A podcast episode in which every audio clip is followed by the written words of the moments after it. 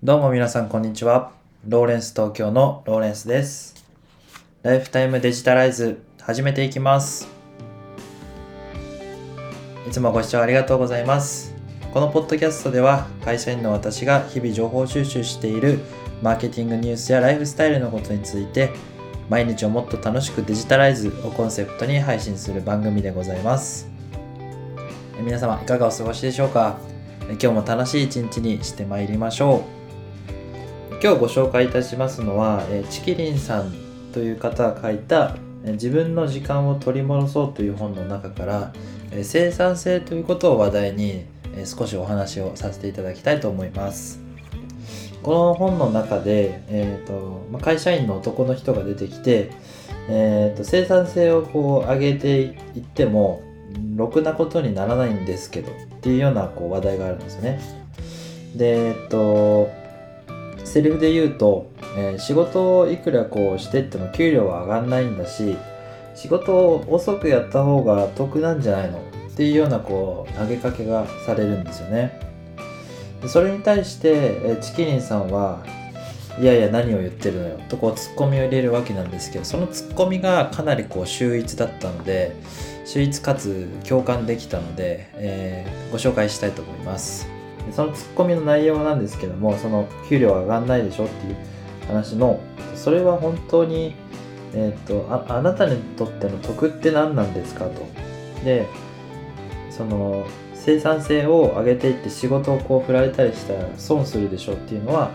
生産性を上げてだったら仕事をどんどんこなしていって生産性を上げていけばいいんじゃないのっていうような解消するんですよね。そんなことしたら大損になっちゃうじゃないですかってこう返答していて、でまたチキリンさんがあなたにとって得って何なんですかっていうようなお話をして、で自分にすごく仕事が集中したとしても一人で生産性を上げていけばいいんですと。上司や組織が評価してくれなくても問題ないです。リストラや転職も珍しくない時代ですので、私なら生産性の概念も理解してないバカな上司など無視してどんどん生産性を上げていきたいですっていうふうな回答をするんですね。でそこでまた男の人が、生産性なんて上げたら仕事早く終わったら残業代が減ってしまいます。仕事は遅い方が得なんですっていうんですよね。でそれに対してチキリンさんがそれは本当に得なんですかと。私にとっては労働市場で高く評価されることの方が残業代をもらうことよりも大事なんですけど、あなたにとっては本当にそれより残業代の方が大事なんですかと。僕には大切な家族がいるんです。だから家族のためにも残業代を稼ぐことが大事なんですって言うんですけど、チキリンさんが最後に本気ですか？家族のためにこそ労働市場イコール人材市場で通用する人を目指すべきではないんですか？いつ会社が傾いてもしっかり家族を支えられるようにっていう返しなんですよね。あーと思って、すごくこう会社員をやっていて、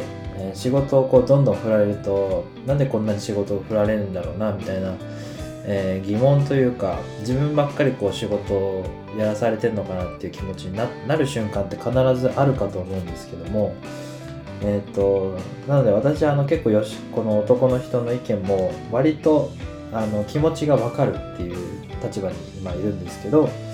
チキリンさんの、この発想は確かになって言わせる部分がたくさんあるんですよね。でポイントを絞ると、まずその生産性を上げていって、どんどんその仕事を終わらせていくっていう、その経験こそに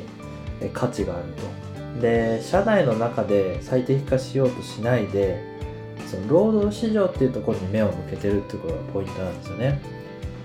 会社の中だけでこう成功しようとしているんじゃなく、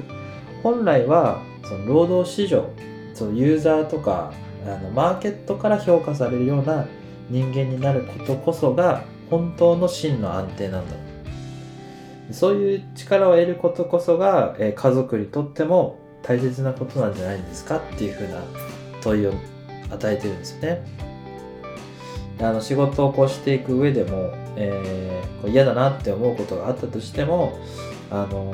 自分の今与えられてる仕事が、受動的にやるのか能動的にやるのかでこんなにもこうモチベーションというか得られる経験とかスキルが変わってくるのかなというふうに思いましたので、こういった方の考え方を参考にして